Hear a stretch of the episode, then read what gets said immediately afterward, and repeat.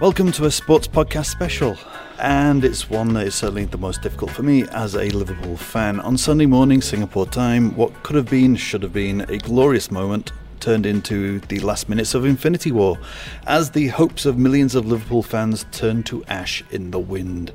A bold, fearsome attacking team were gone in the blink of a shoulder injury. The damage was compounded by goalkeeping blunders. Sad, sad, but true. I'm your host, Jonathan Roberts, and to discuss this exercise in desolation and to find if there's any light at the end of the tunnel that is not from an oncoming train is ST Sports correspondent Sazali Abdul Aziz. Hello. Hi, John. You look you look sad. I am sad. I'm feeling very sad. I don't know what you're sad about. Well, apart from that you support Newcastle, so no, I mean, that's am I'm full of a, smiles. a constant fog of despair for all Newcastle In fans. fact, when you say a bold, fearsome attacking team, I thought you were referring to Jonjo Shelvey and uh, Ayoze. So Wow. Okay, so clearly the delusional ST Sports correspondent. Whatever we're discussing in this particular thing, we'd like to get your feedback as well. So send us your take on the Champions League final to podcasts at sph.com.sg. So, Saz, as a Newcastle fan, did you enjoy the Champions League final? no, I, I, I enjoyed it very very much. Uh, you know, usually 3 a.m. games, you know, hit and miss sometimes. Uh, you know, could be a you know drab, you know, chess chess chess game kind of football matches. But uh, this was this one wasn't wasn't that. Like, you know, I, I I was worried it was gonna go that way when when Salah came off. But there's still so so many talking points. Uh, Who, were you, obviously. who were you rooting for? I was actually rooting for for Liverpool uh, simply because you know they were. I mean, they have pedigree in the competition, but they were you know the underdogs heading into into the game. So you know, I, I thought it would be nice to see you know Salah and and uh, Mane and and Firmino win it other than you know Ronaldo again. Yeah, that would have been nice, wouldn't it? Aside from the Liverpool desolation, there are some good things that came from it, stats wise. Zidane is now the first manager to win three consecutive Champions League finals, European Cup finals, if you like. That ties in with Liverpool's Bob Paisley and Carlo Ancelotti, who used two teams to get to that figure. So Zidane has got something to smile about, even if he's not on talking terms with the guy who actually won the final for him. Let's get to the first thing Karius, the Liverpool goalkeeper, who, I mean, if there's a place to make a mistake, it's definitely not the Champions League final, and it's definitely not at that level. I mean, he could not have had a worse match.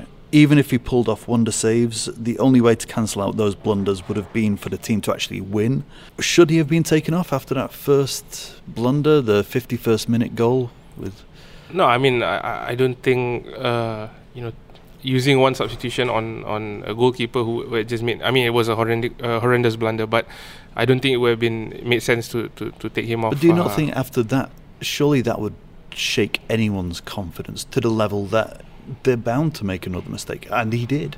Yeah, but but I, d- I, I don't think that um, mistake for, for the third goal was you know down to you know oh you know I'm I'm I'm feeling you know less confident because of my first mistake. I, I think you know this is my stand. I just think uh, Karius isn't a very good goalkeeper, and he was exposed in the final. So Hmm. uh, I don't think a substitution would have you know made that much of a difference. Uh, Obviously, he was uh, all tears at the end of the game, mhm. held his hands up, you know, mea culpa for to the Liverpool fans. Um, and to be honest, I can't, I can't really find it in my heart to continue the berating of him. I think he's suffered to to have screwed up on the Mhm. biggest of stages um, is well punishment enough, really. Mhm.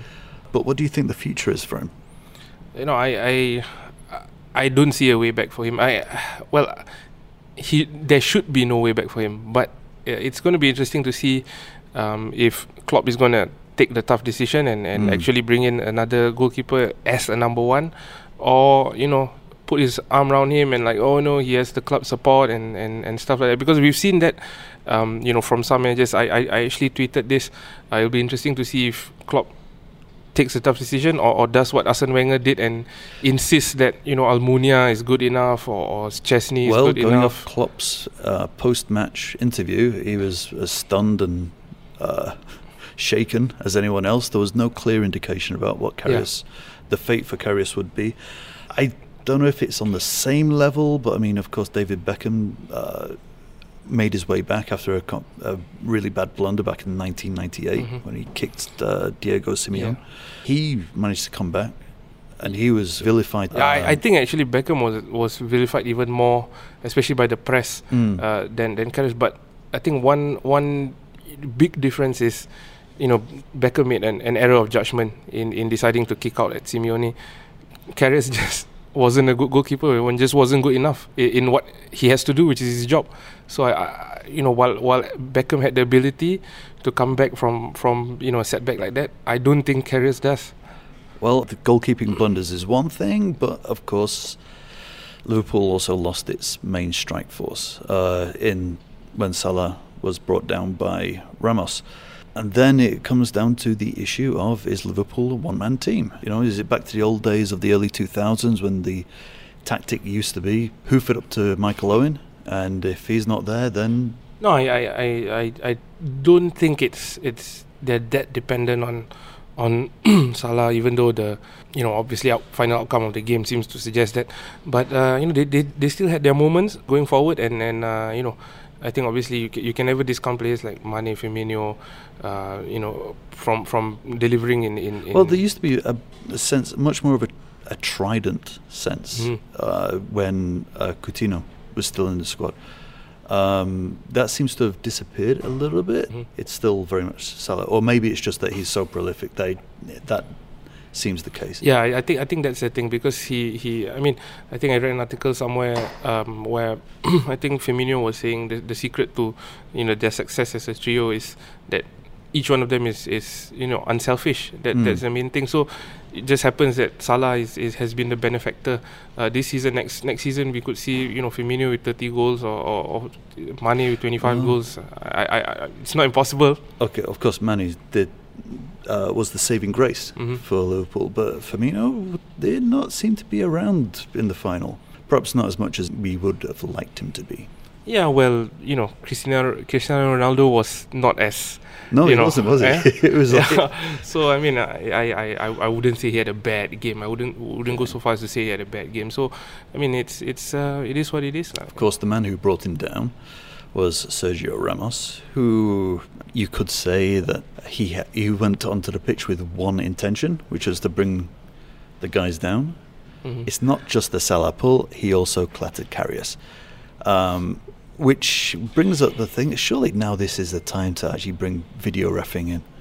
You can't get away with that kind of stuff, surely. Yeah, but, Well, but even though he has got away with it. I, I- yeah, but you know, I, I and, and I do believe that you know he, he you know every I'm, I'm I'm with the majority in thinking that you know he set out to to do the things he did to to, to injure Salah and, and and he knew what he was doing and and, and with Mm. Karius as well. But uh, I've seen you know videos float around um, and opinions float around on, on, on the internet which you know you, you, are arguable lah, you know which for example uh, for the Salah um, foul there there was a video floating around where Salah actually appeared to grab him first and then Ramos grabbed Salah's Mm. arm as he was going down. So the argument can be said oh you know he, he didn't want to grab Sa- Salah. Salah wanted to grab him.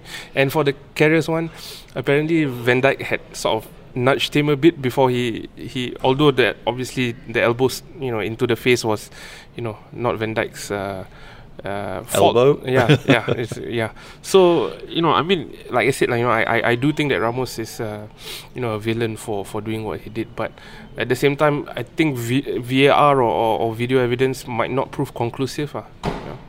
Well, good luck in trying to convince any Liverpool fans that that is the case. I'm, I'm doing a good job consoling you by the way right In the end, the winning team, said through highly gritted teeth, was of course Real Madrid, and the guy who won the match for them was the super sub Gareth Bale. Very expensive super sub. I don't know quite how he feels having scored such an amazing goal and won the match for a team that seemed to not want him anymore. What next for Gareth Bale? Clearly, I mean, Man United are looking to make a move for him. Mm. I mean, um, my immediate thought would be, yeah, go for it. Come back to, to the Premier League and uh, and you know make an impact there because obviously I think he, he, he left Spurs with unfinished business in a sense. He didn't really win anything with Spurs. Um, you know, obviously he's he's won whatever there is to win with Real Madrid, four European Cups, uh, the La Liga, Um, and yeah, I think I think it would be a, a, nice challenge for him to come back and, and you know it would be a nice boost for the Premier League as well. Um, having said that, you know, to United, you know, we've seen yeah. how Alexis Sanchez has sort of faded, you know, under Mourinho. Alexis who? Yeah, so so it's uh, you know, the the worry is that Bale will, will sort of will also fade. Yeah, I mean, it, I mean, obviously, Man United are the ones that seem to have the deep enough pockets. They're pitching a 200 million possible swoop for him, which is uh, about 357 Singapore dollars. Sorry, 357 million Singapore dollars, of course. Um, but would he fit in at Man United? I thought Alexis didn't fit in. So you know, this is uh, this is something for I, I guess the manager Mourinho to to to work out and you know but then again if, if you have a player of Bale's quality as he, he displayed in the final I'm sure you, you'll, you'll find room for him in, in the 11 and, and how to get the best out of him. Maybe Liverpool should make a swoop for him. Maybe they should honestly. I, I, I don't I don't see I mean if, if they're willing to break the bank and, and adjust their weight structure I don't see why not. I mean he would be a great addition to the team really. So uh, instead of you know Nabil uh, Fekir from from Lyon who who they've been linked with for, for a number of weeks and uh, apparently close to, to signing if you know Bill would be uh, massive for them. And finally what, what next for Liverpool? I mean everything seemed to be hinging on this but I think they need to restructure it this is was not the be all and end all they need to look forward. I think Klopp could take them there. He seems fairly balanced mm-hmm. in his mind. Does he? Absolutely. He, he, seems a very cool customer. He seems a very calm guy. He's he's quite emotional. So, but but yeah, I think I think like I said, that, you know, the, right at the top, I think there are tough decisions to be made. You know, he needs to you get a, a, an established number one. Uh, he's he's worked wonders with Dejan Lovren, but he needs to beef up the defense, uh, make a couple more additions in the attack and uh, and and midfield, and, and you know, I don't know. It may it may seem silly, but you know, with the right additions and, and the right kind of depth, they might even challenge for, for the title next year. So you think he should get rid of Karius?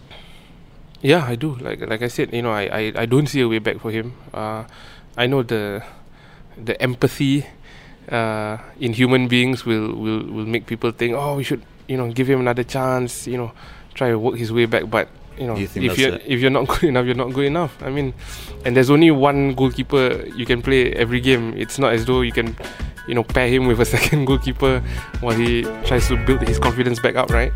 Well, thank you, Saz, for this therapy session.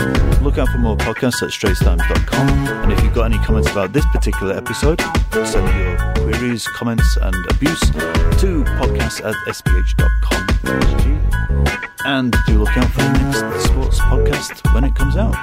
Thanks for listening.